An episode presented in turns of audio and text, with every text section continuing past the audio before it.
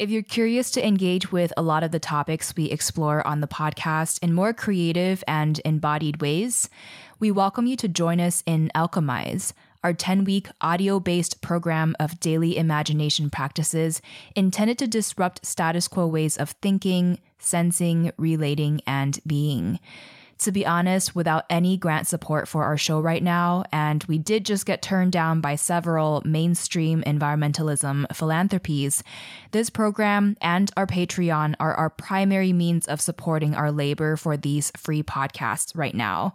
We really want to remain untethered to corporate interests, and every small contribution to our Patreon or enrollment in our program Alchemize helps to ensure that we can continue producing these vital conversations that feature voices and perspectives often sidelined from mainstream media. So if you value our work and want to dive deeper with us, join us in Alchemize today at greendreamer.com slash alchemize and join our Patreon starting at just $3 at patreon.com slash greendreamer. Thank you so, so much for however you are able to support our work during these critical times. We are so deeply grateful.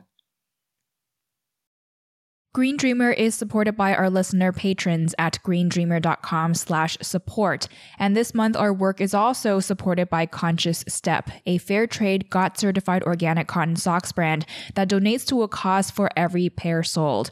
What really stood out to me is not just the fun variety of nature inspired prints that their socks have, but also the variety of causes they support, many of which help to address social and environmental injustice, from rainforest and ocean conservation, access access to clean water, education, combating violence, and more. If you're an avid listener of this show, you know how important it's been for us to really find the connections between different social and environmental concerns. And I just really appreciate our alignment there. So next time you need new socks for yourself or for loved ones, you can shop their socks at consciousstep.com and use our code GREENDREAMER for 20% off. Again, it's consciousstep.com and Green Dreamer for 20% off. I've had people call me from TV stations and they're like, if we dropped you off in an unknown location somewhere in the world, could you survive? And I'm like, no way, because I don't know any plants there, you know? But but here in my own in my own ecosystem, I think I could probably hack it at least for a while. But like if everyone went out and did that right now, like the it just wouldn't work because there just is not the abundance that there was in a pre industrial America. Today, we're speaking with Natalie Bogwalker, the visionary founder and director behind Wild Abundance, which is a homesteading, permaculture, building, and gardening school near Asheville in North Carolina. We've talked quite a bit about our need to build up self and community based resilience on the podcast through things like growing our own food gardens, harvesting rainwater, decentralizing our energy grids, and so forth. So I was really excited to chat with Natalie, who lives an off grid lifestyle, and to see how she's been affected by our current pandemic, which has disrupted the livelihoods of so many people reliant on our globalized food system and global supply chains for our daily consumer goods. So, we talk about that. We talk about her online gardening course, which has been especially relevant and popular as people are wanting to learn to grow their own foods amidst COVID 19. And towards the end, we also touch on her past controversial Cycles of Life course on primitive skills that included whole animal butchery, the backlash around that, but also her deeper intentions behind that offering. So, Green Dreamer, if you're ready, take a deep breath and let's dive in.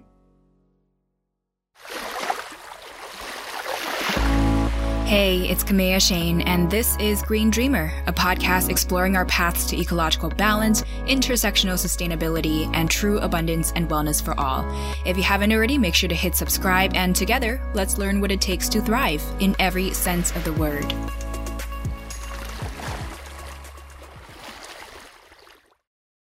Well, I grew up in the country, and I was fortunate enough to live with the fields on one side of our house and forest on the other side of the house. And I was just so excited to be in the woods a lot of the time. So I just wandered and explored. That was my big thing was I'm going exploring.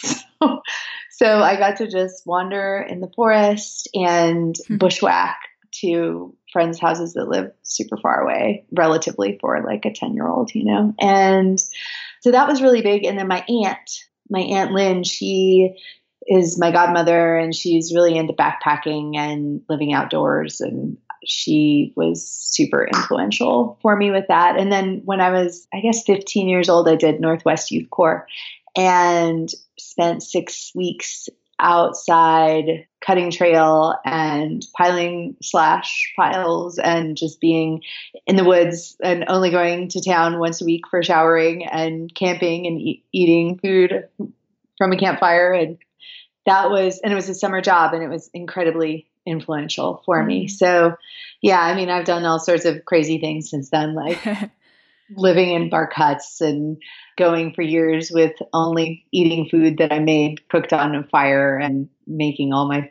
fire with friction. But but those things in my childhood and adolescence were extremely influential for bringing me on this path.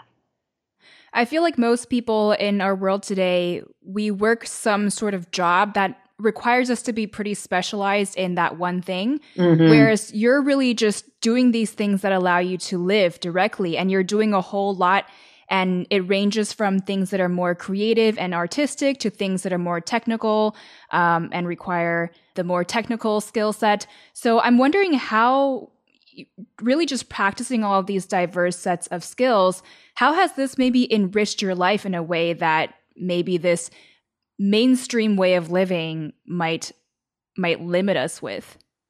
Man you know it's funny. I was pretty like i definitely worked regular jobs for a while you know in my in my teens and early 20s and they really crushed me. Like it was it was really hard. I was and they were pretty cool. Like i was the assistant director of the sonoran desert coalition which like protected wild lands but it was basically a glorified office job. And i worked i actually co-ran a cooperative catering business which did local organic foods. And that was that was great. And i worked as a cook and it was awesome but it was really hard on my body like on my back especially all that standing. And so as i've pieced together my life and my entire of things that I'm doing that are both physical and mental and spiritual all together and, and connective, like with other people and with the wild world, has really transformed my life and made me a much more fulfilled person. And I'm I also, you know, do my share of office work, you know, running a school. It's it's no joke. And so and that's in a way kind of nice too because my body as I am definitely well into midlife, it doesn't want me to be doing mm-hmm. just physical work all the time. So that's really helpful too to be able to balance that all. But one big thing with people who live on the land and who grow a lot of their own food and who disengage from the system where we're really specialized to try to be people who are masters of nothing but do everything. It's hard to set limits with your time. Mm-hmm. like it's interesting because a lot of a lot of my time is spent doing things that a lot of people only get to do on the weekends which is awesome. But it's really hard like as a homesteader to to put boundaries around your time and have time for just chilling out. So right. that's been that's been a struggle and for family. I have a i have a three and a half year old so that's that's been a whole new game. But yeah that's a something that i really think is important as people move into a more self-sufficient lifestyle is to make sure to include time for recharging and you know sometimes that recharging can be gardening but sometimes that re- sometimes that recharging just needs to be like laying in a hammock on the wo- in the woods or by a stream side or whatever and just and just really having some priority in in taking rest right so, do you live fully off grid today and grow and gather the majority of your own food? And what sorts of things do you still end up buying or not buying? I think our listeners who live within the confines of our dominant modern world may just be curious to hear what your day to day life is like for you as a rewilder. So, whatever you feel comfortable sharing. Yeah, totally. Those are really good questions. So there have been times in my life where I've said I would say 80 to 90% of my food has been gathered, grown, or hunted. Right now, I'm not there. And that's because of running the school. And to me, it, it's it's an interesting thing, like living completely in an idealistic way, where I am having as little like negative impact as possible, versus living in a way where I'm I'm doing that you know, mostly, but I'm also taking those skills and sharing them. And in order to be able to take those skills and share them, like I mentioned before, like, you know, I do a few hours of office work a day. And mm-hmm. so in order to balance that, I definitely, I definitely am not growing or gathering as much food as I have in the past and with having a kid. It's important to me to not like be hard on myself about that and just to strike a balance. And i think that's something as people ease into this sort of this sort of lifestyle too i think it's really important to not focus on being 100% anything or like you know i was in my 20s like super hardcore like not not going to go to the store at all or if i do only go to the dumpsters in the back because that's not contributing to whatever destructive thing is going on. But like instead like taking steps and being tender with yourself, I think is just really important. Since you went through this personal evolution and decades of self growth at this point, how has your perspective on our dominant Western culture sh- changed as you acquired more and more knowledge and firsthand skills on self sufficiency? The first time that I came, when I came back from that experience that I mentioned, when I, as a teenager, basically lived in the woods for six weeks. When I came back, I refused to sleep inside. Like it was so creepy and weird to me to be like walking on carpet and like in this. I mean, it was a relatively cool house, but there was a lot of wood. But so like I ended up just sleeping on the deck for like a couple weeks. And I I think that I've gone through a lot of shifts. Like I remember living out at Wild Roots, this place where I used to live, where I was in the bark hut and stuff. And I flew to go visit my parents. And like I just hadn't, it was when um, smartphones were just starting, and I was so weirded out by smartphones. so it was just like, oh my God, all these people aren't talking to each other. They're just all looking at screens. Like, this is so weird. And I mean, it took me, I was definitely like way behind the times, but I, I have a smartphone now.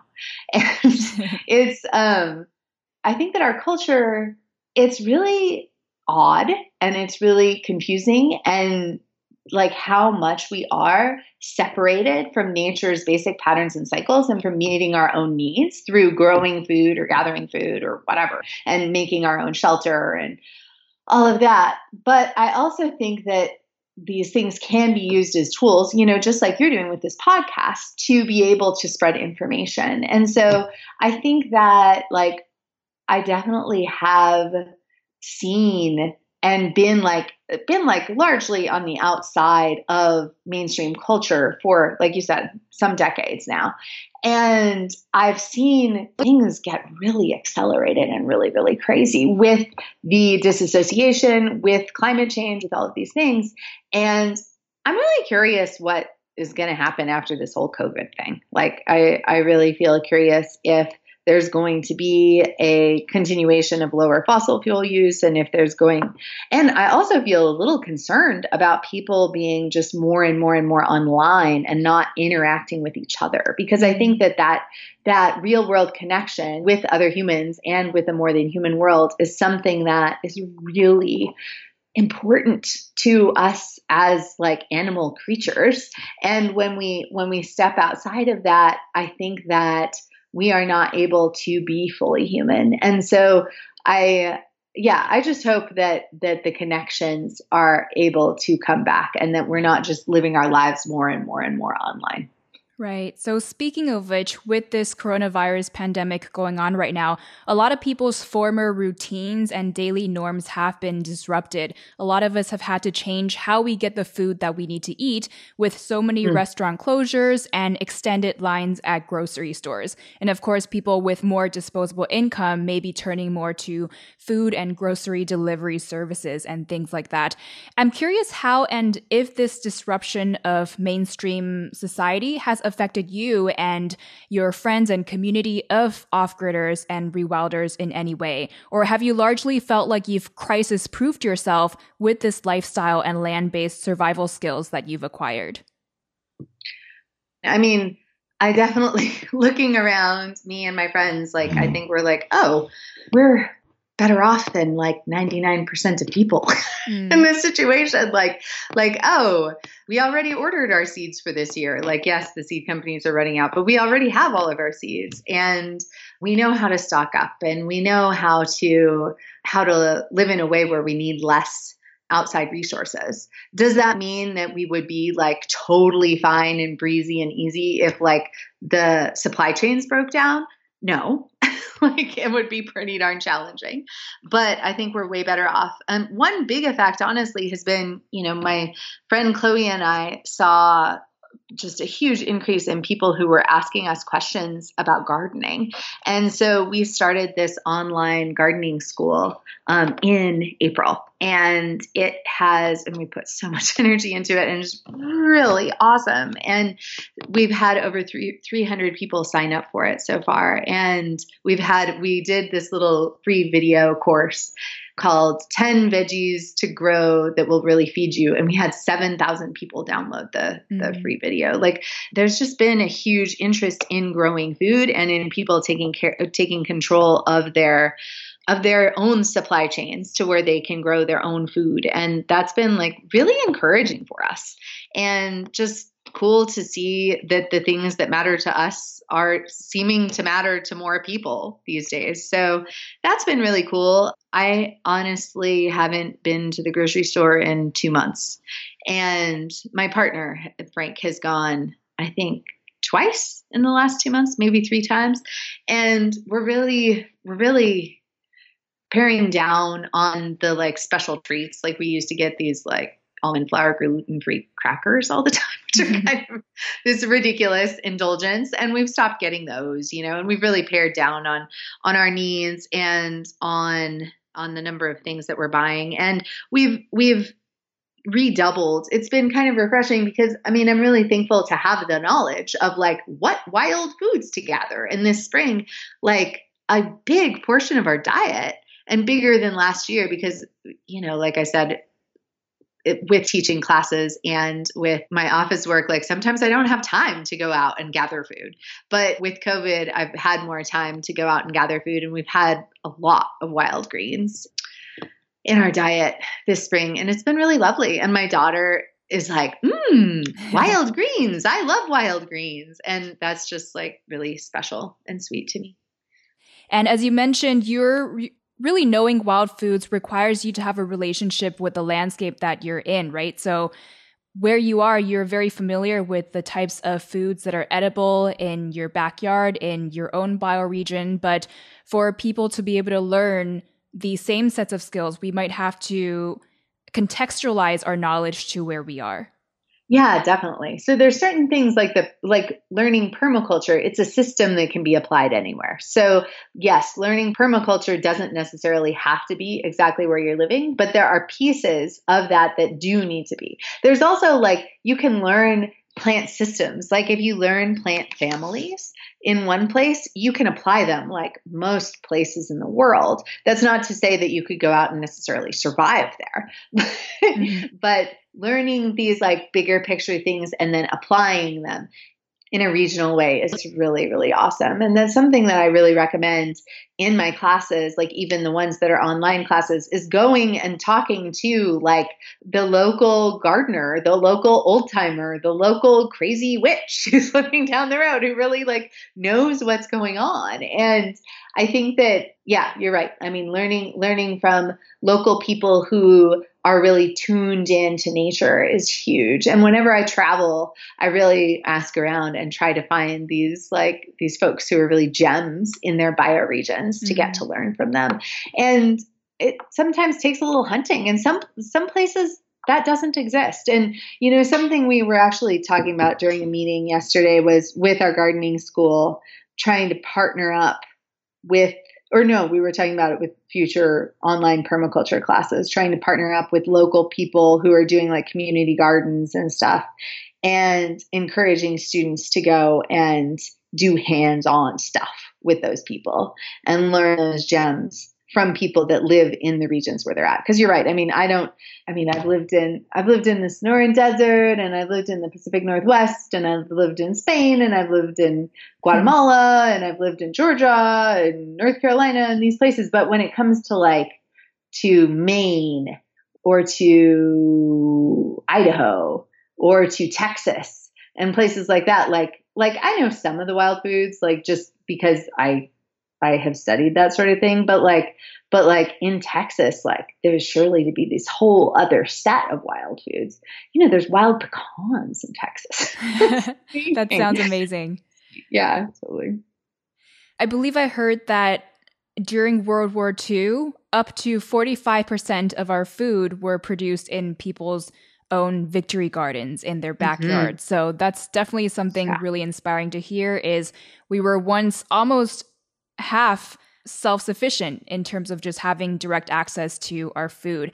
And so, as you just mentioned, you recently launched an online gardening course, and you say that gardening helps us to reclaim our birthright and reconnect with our ancestors. Can you talk about what you hope to accomplish with the course for your students, both physically and maybe spiritually as well, with that reconnection?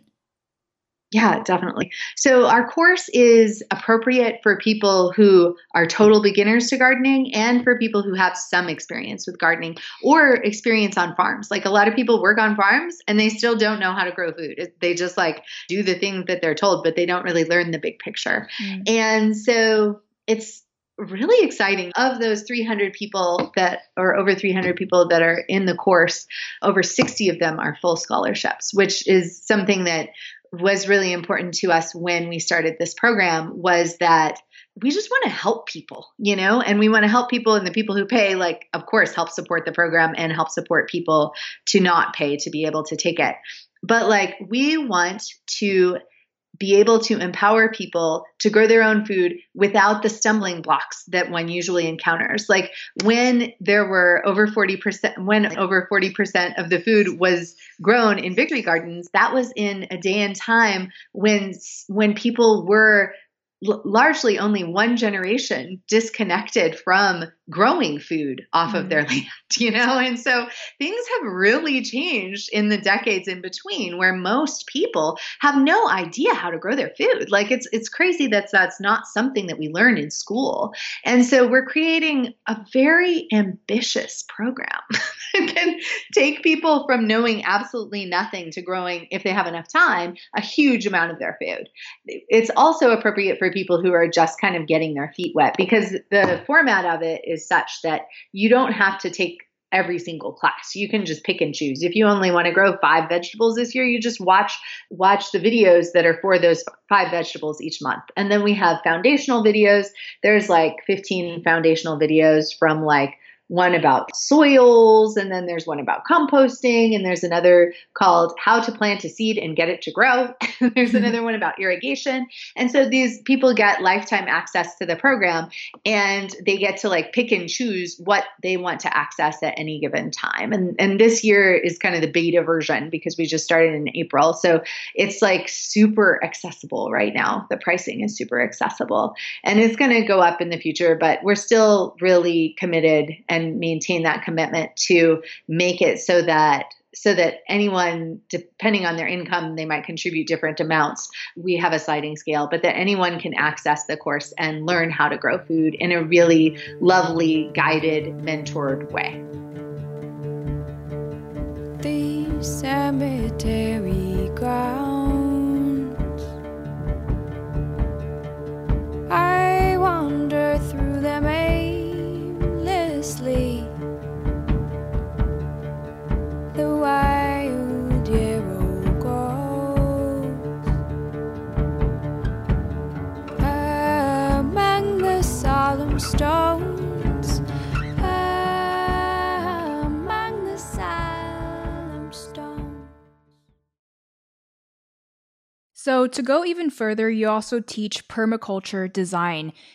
Is permaculture design something you think that anyone would benefit from learning, whether we're homeowners or not, whether we live in small apartments or have lawns? And if so, how might this knowledge shift our understandings and approach to sustainability? Permaculture is a philosophy. It's a way of looking at the world. And typically, you know, people are applying that philosophy to permaculture design of landscapes. But that holistic nature based approach of designing can also be applied to designing businesses, to designing nonprofits, to designing a playground, to designing house. Like there's there's no limitation to where where those principles and where this philosophy can take you. And the permaculture design course, the contents of which for a standard permaculture design course are are kind of set forth by the bodies who decide such things. And then we with, at Wild Abundance, we offer a class called Earth Skills and permaculture. The earth skills and permaculture intensive. So we take the permaculture design stuff and th- that core and then we add a lot of earth skills to it which we think are really complementary. And and i think that those that those skills and those courses are like you said they are relevant to everyone. If you have a home then you might be applying that stuff in your backyard. If you live in a, an apartment, you might be applying that stuff if you have a little community garden plot, or you might be applying it as to like how you're designing the system of your life. Mm. If you are a builder, you might be taking those principles and applying it to the layout of the houses that you build or working with landscape architects to to work on the flow and the the greater systems. Like yeah permaculture is a very exciting exciting field. And it's something that we're you know we have this course which is so special which we offer here in north carolina although the past few months we've had to be online for this month. Mm. it's a one weekend a month course but that's something that we're planning on in the next year transforming to be to be a course that anyone can take anywhere in the world. And they may or may not choose to come here for the in-person portions. So that's exciting. And there's a lot of people who teach permaculture in lots of different places too. It's right. just it's a system that is i think should be required for every high school student to, to So, a large part of the sustainable lifestyle movement today teaches people how to be more conscious consumers because, like we discussed earlier, with this economic system we have set up today, most people work jobs to earn money to then pay for the things that we need to li- live, as opposed to directly growing and gathering more of our own food, harvesting our own water, building our own homes, making our own clothes, a lot of the things that you teach for self sufficiency and rewilding. And this may be a delicate question. I know you've received backlash for teaching the survival skills of whole animal butchery with your previous cycles of life course.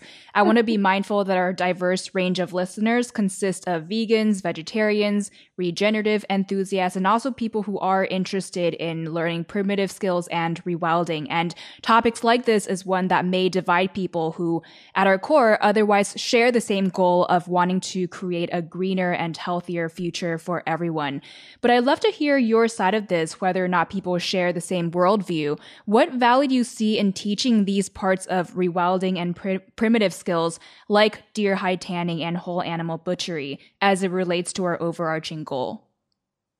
It was really sad. It was it all started three weeks after I gave birth to my daughter. I got started getting all these death threats, and oh my gosh, it was really, it was really crazy. And I have so many vegetarian friends who are like, "Oh my gosh, I'm so sorry you're going through this." Like the people who are giving you death threats for teaching a class on how to humanely butcher a sheep should be protesting like Tyson and these like giant giant cruel meat companies. And so it was really it was really heartening to get a lot of support from vegetarians through that struggle. You know, like I said, I think that if the entire world was to go through this huge change to where we were all committed to growing enough food in a sustainable and a regenerative way for everyone, I think the majority of people would be vegetarians.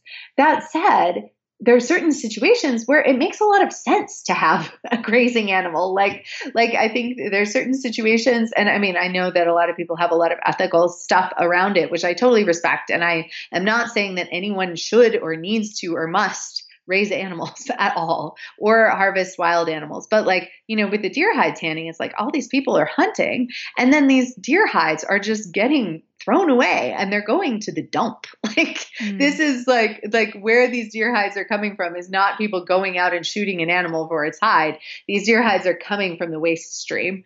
And so it, it, we're just like intercepting them before they go to the dump from the butcher. Right. And so, you know, that seems like really clear. And I I talked with the local group of vegans who was attacking me. I actually had a really lovely lovely conversation with one of them who was the the head of the local group.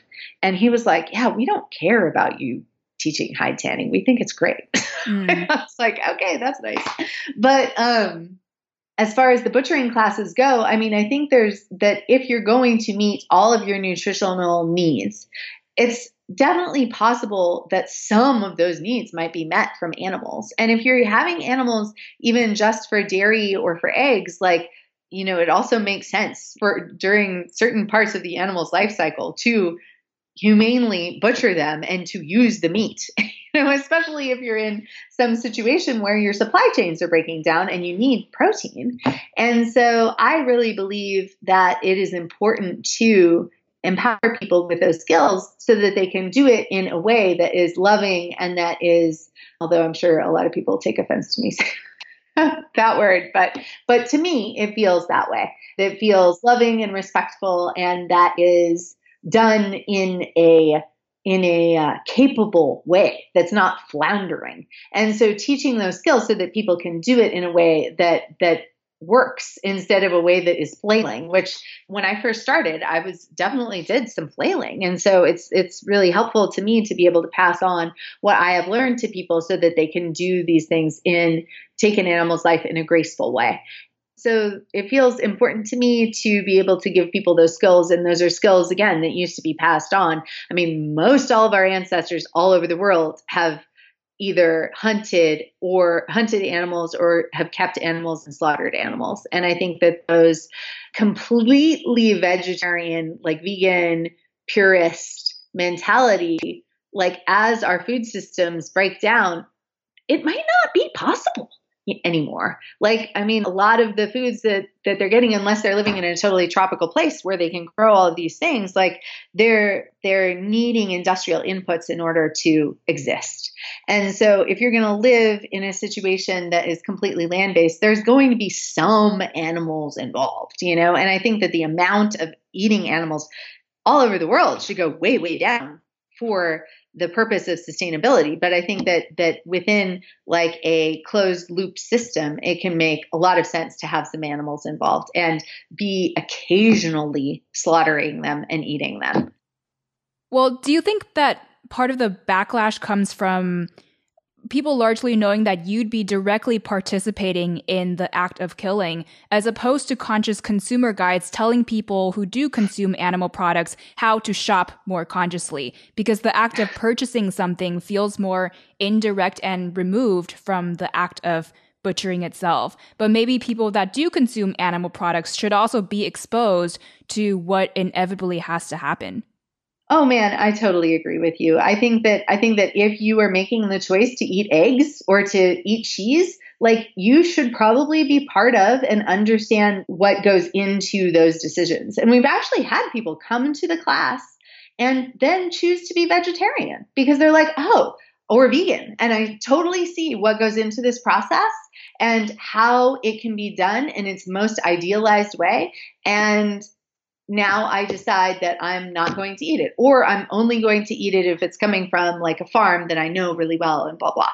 And so that sort of like, I just, I really want people, like you're saying, to be educated and understand what goes into the choices that they're making and the whole conscious consumer thing like i think it's great and i think that i think that being directly involved with your food system is way more responsible and a better thing if that's something that you can do. So, with everything that you teach revolving around self sufficiency and community skills from the ground up, how do you think we might be able to address a lot of the societal systemic issues that we feel like come from the top down? So, might self sufficiency be an act of rebellion against the system? Yeah, it definitely is. It definitely is. Like lack of participation in a system that is a capitalistic system that is inevitably like tied up with cruelty and slavery and and factory farming and depletion of resources. Like when you can choose to be self-sufficient and to step out of that system, that is totally an act of rebellion. I, I totally agree with that.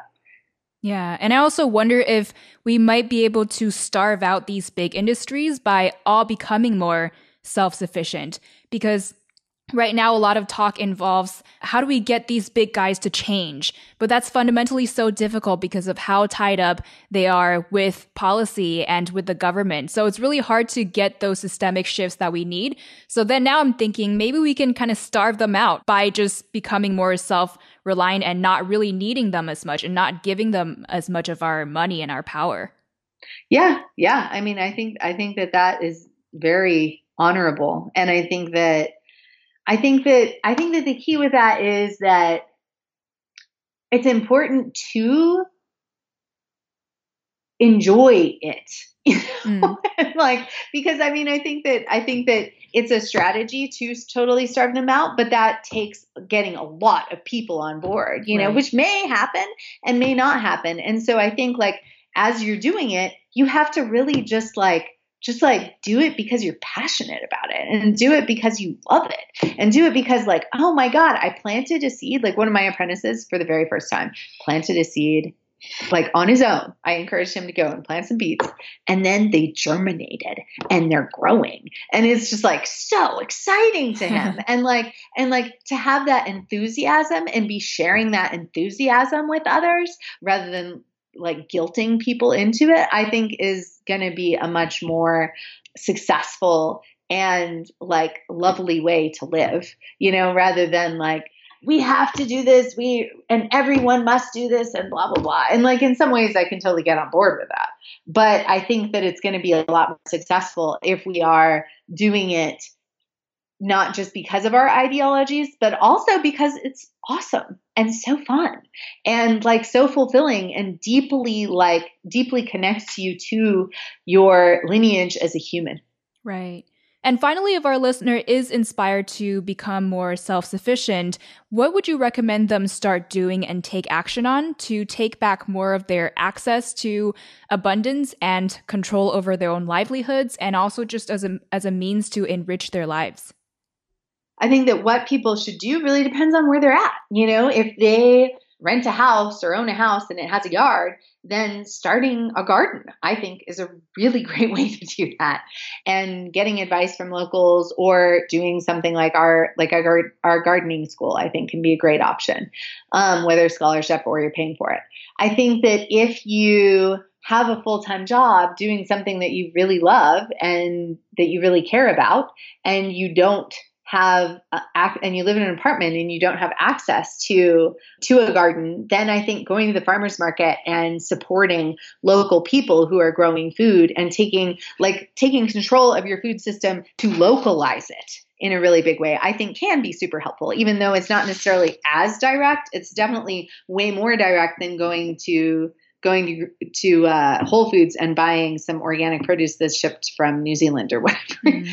and I think that I think that being tender with yourself and encouraging of yourself to take a certain number of steps within a certain given time frame, and whether that step is like boycotting your phone for one day a week or going to to the farmers market and buying a bunch of your food from the farmers market or whether it's taking a permaculture design course or whether it is volunteering your time to help people to help make a community garden in an underprivileged area in town. Like there's lots of people things that people can do and I think what that thing is or you know one big thing is like biking and not driving your car or taking public transportation. Like there's all these things that I think are really valid that I think it's important for us to all be taking those steps and being tender with ourselves, but not being like, oh, I recycle, so I'm a good person.